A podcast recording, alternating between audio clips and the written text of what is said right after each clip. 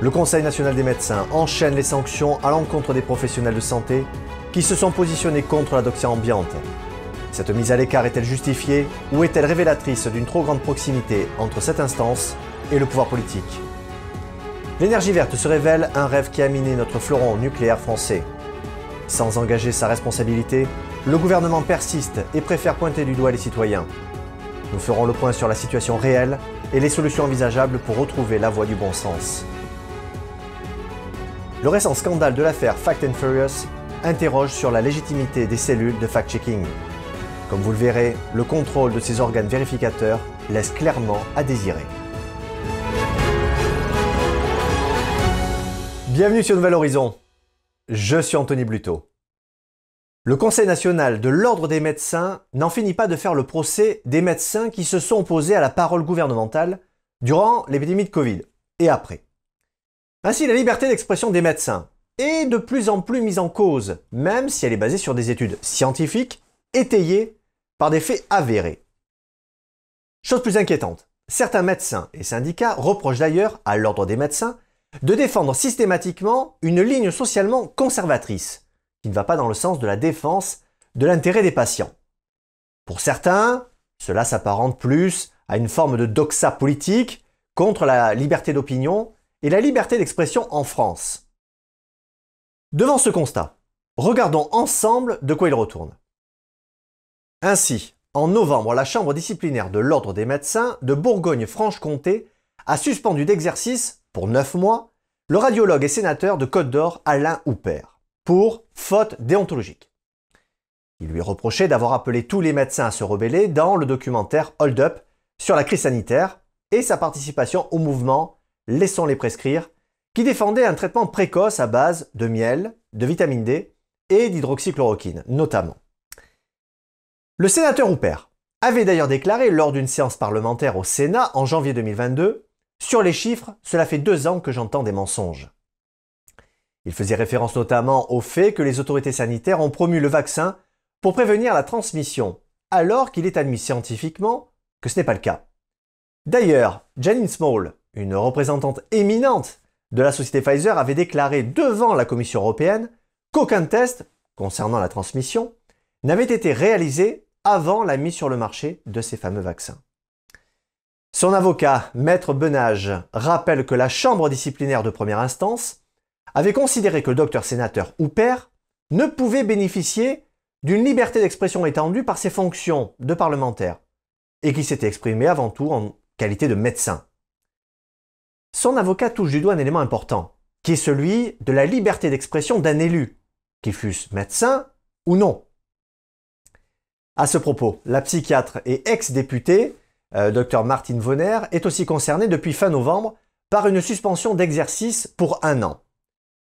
Cette dernière estime que la démocratie est définitivement en danger en France, car selon elle, toutes ces prises de parole se sont faites sous le joug du mandat de député et non de médecin.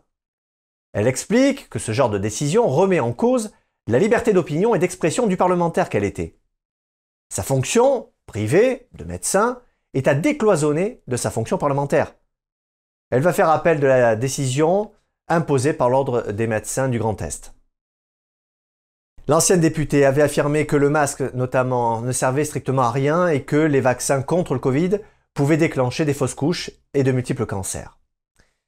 Ces propos font écho à l'étude de l'Université de Brown, révélée par le docteur Mark McDonald sur la chaîne NTD en décembre dernier. Il a démontré les effets délétères des politiques de confinement et l'obligation du port du masque chez les enfants. Cela a conduit à créer une génération d'enfants présentant un QI inférieur et des troubles neurodéveloppementaux. En clair, des performances verbales, motrices et cognitives globales considérablement réduites. Certains députés comme Nicolas Dupont-Aignan estiment que le Conseil de l'ordre des médecins se déshonore en organisant une véritable inquisition à l'encontre des médecins libres qui ont refusé le discours officiel sur le Covid.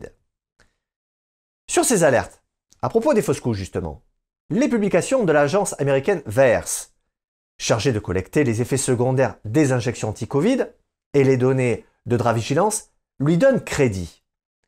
Elles ont en effet révélé l'augmentation considérable des fausses couches chez les femmes enceintes malencontreusement vaccinés. Évidemment, en tant que médecin, il est souvent difficile de tirer une conclusion définitive sur la base d'une seule étude. Mais cette dernière peut servir d'alerte dans l'optique d'investigation plus poussée. Et c'est là que les lanceurs d'alerte ont tout leur rôle, car ils apportent des éléments de contradiction dans le débat scientifique. Et ils ne devraient pas être censurés ou sanctionnés tant qu'ils agissent dans ce cadre-là. Alors, avant d'aller plus loin, intéressons-nous au Conseil national de l'ordre des médecins. Figurez-vous qu'il a été épinglé par la Cour des comptes dans son rapport de décembre 2019. Il s'avère que les conseillers ordinaux qui condamnent les médecins, qui parlent ou qui soignent, ne font pas la chasse au conflit d'intérêts non déclarés dans le cadre du dispositif réglementaire Transparence Santé. Étonnant, n'est-ce pas? La Cour a ainsi constaté que les conventions conclues entre les médecins et l'industrie pharmaceutique, qui doivent être obligatoirement transmises aux conseils départementaux de l'ordre, ne sont pas examinées par ces derniers. Sur cette liberté d'expression, il arrive que la juridiction ordinale donne gain de cause à la vérité. Ainsi, le professeur et infectiologue de renommée mondiale Christian Perron, qui avait été accusé en 2020 de propager des propos outranciers et anti-vaccins pendant l'épidémie, a été réhabilité en octobre 2022. La juridiction ordinale de l'Ordre des médecins d'Île-de-France a jugé que le docteur Perron était le mieux à même de comprendre les enjeux de santé publique. L'Ordre des médecins a décidé de faire appel de cette décision. Finalement, après un arrêt récent du Conseil d'État sur le régime de communication du médecin, il semblerait qu'un nouveau point d'équilibre, fait de liberté et de prudence, soit de mise. Revenons maintenant sur le scénario qui est sur toutes les lèvres, à savoir celui des coupures d'électricité.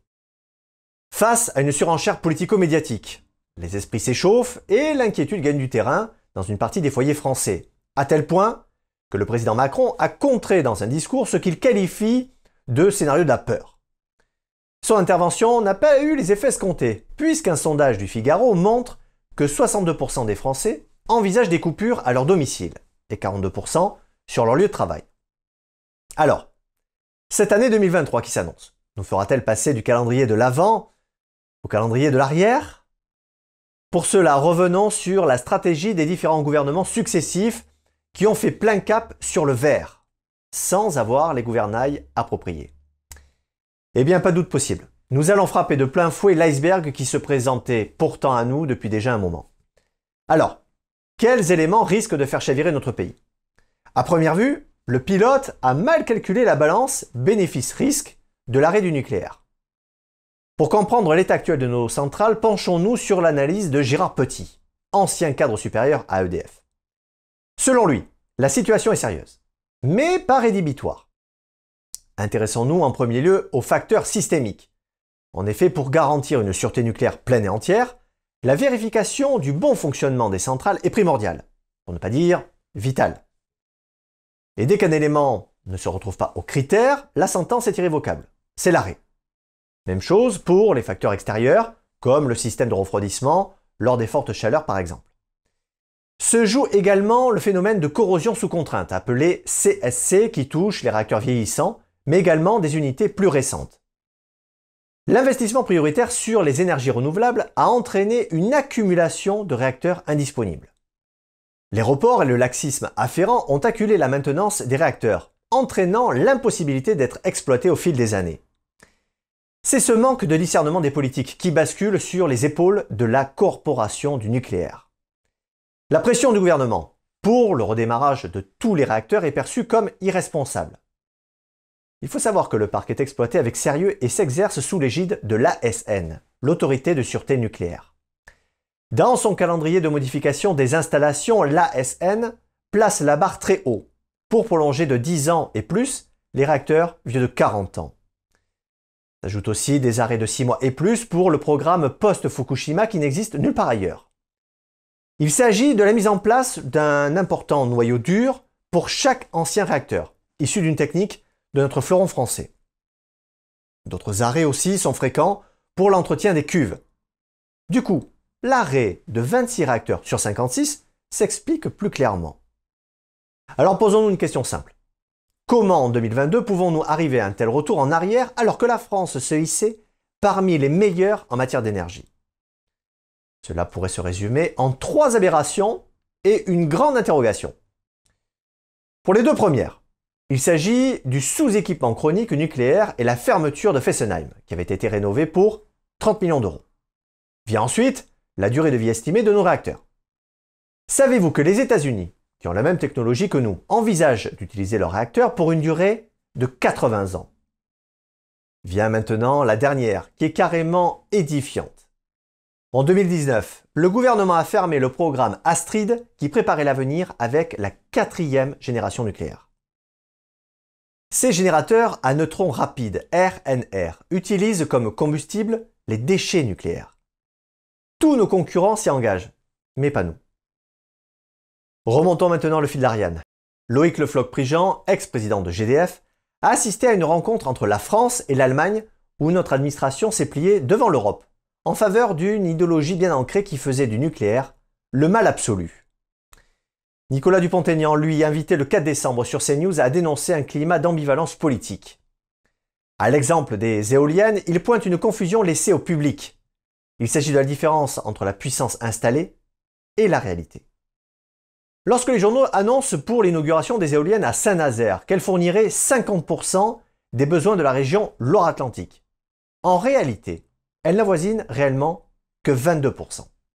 Et personne n'imagine que l'importation de gaz, de charbon générant du CO2 compense le manque à gagner. Il semble que nos dirigeants gardent, eux, leur cap sans issue puisque le 6 décembre, un projet de subvention concernant les énergies renouvelables a été présenté au programme de l'Assemblée nationale. Quant aux coupures de courant dans les écoles, jusqu'aux consignes d'économie dans les foyers, leur aberration est triple. Premièrement, parce que les foyers font déjà des économies et ne représentent pas les 5% d'économies attendues. Deuxièmement, le gouvernement vise une diminution de 10% d'ici 2024 et de 40% jusqu'à 2050. Enfin, les entreprises, qui ne tiendront pas la décroissance, se retrouveront à l'écart. Et forcément, l'ensemble de notre société qui fonctionne en réseau ne pourra pas rester les bras ballants devant cette impasse. En parallèle de la crise Covid-19, de nombreuses cellules de fact-checking ont vu le jour. Censées trier le vrai du faux, elles ont pourtant à plusieurs reprises avancé des informations erronées, voire carrément fausses. Face au buzz qu'a engendré la récente affaire Fact and Furious, nous nous sommes penchés sur ces organes vérificateurs. Sont-ils toujours fiables et indépendants de tout conflit d'intérêts? C'est ce que nous allons tenter de voir ensemble aujourd'hui. Sans jeter bien sûr le discrédit sur l'ensemble de ces cellules de contrôle, il nous semble opportun, sur Nouvel Horizon, d'analyser ce fameux cas de Fact and Furious. Tout est parti de son fondateur Antoine Daoust, ancien militaire, qui a créé en 2021 ce site alors qu'il n'avait aucune qualification dans ce domaine. Malgré une existence quasi naissante, le site a très vite reçu un certificat IPG du ministère de la Culture, le reconnaissant pour sa qualité de service de presse en ligne. Quelques mois plus tard, Fact and Furious signe un contrat avec l'agence France Presse qui est censée être la référence pour les médias français. Le 22 novembre dernier, le youtubeur Idriss Aberkan a interviewé Malika Daoust, la femme du fondateur de Fact and Furious. L'intéressé accuse Antoine Daoust de plusieurs délits, à commencer par des violences conjugales, coups et blessures aggravés sur mineurs et menaces de mort. Certains diront que le privé est le privé, mais c'est là que cela devient intéressant. Après les violences qu'elle dit avoir subies, Malika a alerté l'AFP sur la dangerosité de son mari. Après avoir eu connaissance de l'alerte donnée par Madame Daoust, Pauline Talagrand, rédactrice en chef adjointe au sein de l'AFP, a réagi en alertant aussitôt Antoine Daoust de l'action de sa femme. Dans son message, elle a copié l'avertissement de sa femme et a écrit Vas-y mollo Antoine. À quoi M. Daoust s'est excusé. Cet échange, ainsi que le ton employé, suggère qu'Antoine Daoust entretenait des liens étroits avec un membre important de l'AFP. Il avait aussi de nombreux contacts avec d'autres personnalités. On peut notamment citer le débunker des étoiles ou encore l'infectiologue Karine Lacombe. Mais ce n'est pas encore terminé. Encore plus étonnant, le fondateur de Fact and Furious a un lien présumé avec les renseignements généraux et le ministère de la Défense. C'est d'abord Malika Daoust qui a déclaré que son mari mènerait des actes d'espionnage pour le compte des services de renseignement.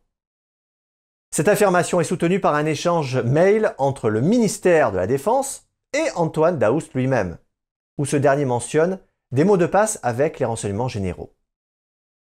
Malika va encore plus loin puisqu'elle affirme que son mari n'était pas libre. Elle a déclaré Il fait le travail de commanditaire. Il faut qu'ils aient leurs accords avant d'ajouter Ce que je sais, c'est que ce n'est qu'un pion. Pour résumer, nous avons donc un ancien militaire violent, condamné pour séquestration en bande organisée, qui a créé avec facilité un site de fact-checking. Après l'éclatement de cette affaire, le site internet a été fermé et même sa description sur Wikipédia a été supprimée. Si l'on voulait effacer des traces, on ne s'y prendrait pas autrement. Si cette affaire n'est qu'à ses débuts, elle met déjà en lumière un dysfonctionnement grave de la communauté de fact-checking en France, car il semble y avoir une absence de contrôle, ce qui, vous l'avouez, est un comble. Et ce problème semble transcender nos frontières, en effet, la cellule de Facebook est dans la tourmente dernièrement, puisque cette dernière est accusée d'avoir censuré de nombreuses publications relatives au Covid-19. Et la chose qui est troublante est que le Centre international pour les journalistes, qui est un partenariat avec Facebook, est en partie financé par, vous laisse deviner, Pfizer lui-même. D'ailleurs, une autre organisation qui travaille directement avec le réseau social est aussi sous le feu des projecteurs. Il s'agit du site internet factcheck.org avec son projet Covid-19 vaccination. Après investigation, ce dernier sera en partie financé par la Robert Wood Johnson Foundation, qui était fondée par l'ancien PDG de l'entreprise pharmaceutique Johnson Johnson. Au total, ce sont près de 200 000 dollars sur l'année fiscale de 2022 et près de 100 000 dollars sur 2021 qui ont été donnés à factcheck.org. Facebook a quant à lui versé plus d'un million de dollars à l'organisation de fact-checking depuis 2019 sur la plateforme de Mark Zuckerberg. Même le très célèbre et respecté British Medical Journal a vu une de ses publications estampillée du sceau de manque de contexte. Face au ridicule de la situation, le journal a qualifié le fact-checking de l'entreprise employée par Facebook d'inexact, incompétente, mais aussi irresponsable. Donc, à la lueur de ces exemples, il devient de plus en plus évident qu'une vérification et un contrôle accru s'opèrent sur ces cellules qui, rappelons-le, sont censées apporter une information impartiale et vérifiée. Merci d'avoir suivi Nouvel Horizon. Prenez soin les uns des autres et restez libres.